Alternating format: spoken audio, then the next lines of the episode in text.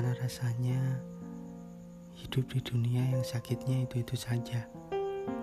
Siklus yang terjadi berjalan seperti roda, menjumpai perjumpaan dan perpisahan yang mestinya tidak terlalu berbeda dengan biasanya. Bagaimana rasanya hidup di dunia yang masalahnya itu-itu saja? Luka jatuh yang berbekas pun akhirnya mampu memudar seiring waktu. Bagaimana rasanya hidup di dunia dengan jatuh dan cinta yang begitu-begitu saja? Tapi kenapa itu mampu menimbulkan sesal yang luar biasa? Bagaimana rasanya hidup di dunia dengan semua itu yang hanya akan terulang lagi dan lagi? Siklus dan waktu yang berjalan lebih seperti lingkaran kesedihan. Bayangkan jika saja kau dikutuk ratusan tahun hidup. Akan tetapi cintamu hanya untuk satu orang saja. Dan ketika orang itu sadar bahwa kau itu cinta pertamanya, maka orang itu akan mati dan bereinkarnasi lagi dalam wujud sama. Namun, ketika ingatannya kembali, orang itu akan mati lagi, terus saja seperti itu. Mampukah kau bertahan dalam dunia ini dengan derita yang itu-itu saja? Bagaimana caranya agar kau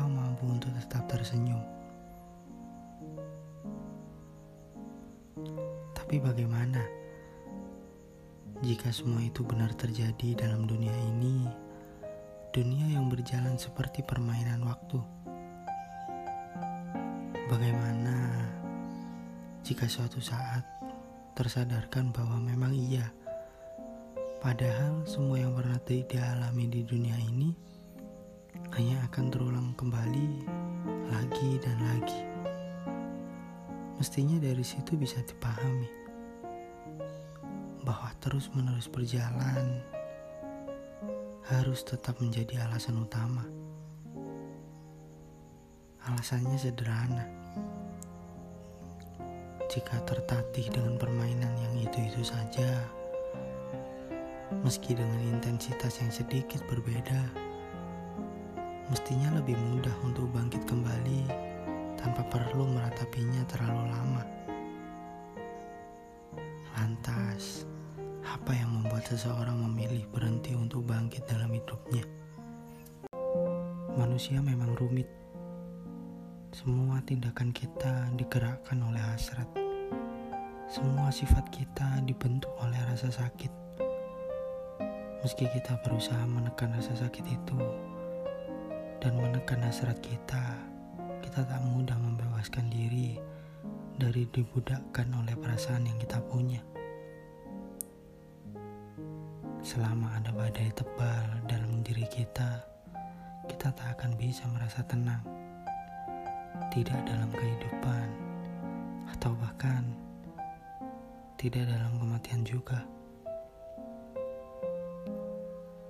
Begitulah, hari demi hari kita hanya mampu melakukan apa yang harus dilakukan.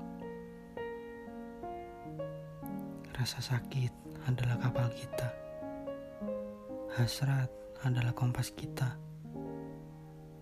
Itulah yang mampu dilakukan oleh kita sebagai manusia.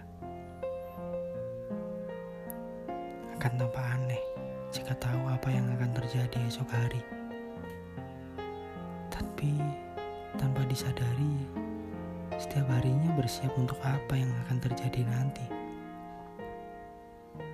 Meski pada waktu-waktu yang tidak terduga, sempat terlintas dalam kepala, jangan sampai hal itu terjadi. Pemikiran seperti itu akan sampai pada titik kesadaran, ah, ternyata ini benar terjadi. Dan terus saja seperti itu, berulang-ulang kali. Maka dari itu, untuk menjadi manusia, jatuhlah. Jatuhlah dan jadilah kuat untuk terus berjalan. Mungkin dunia diciptakan begini adanya.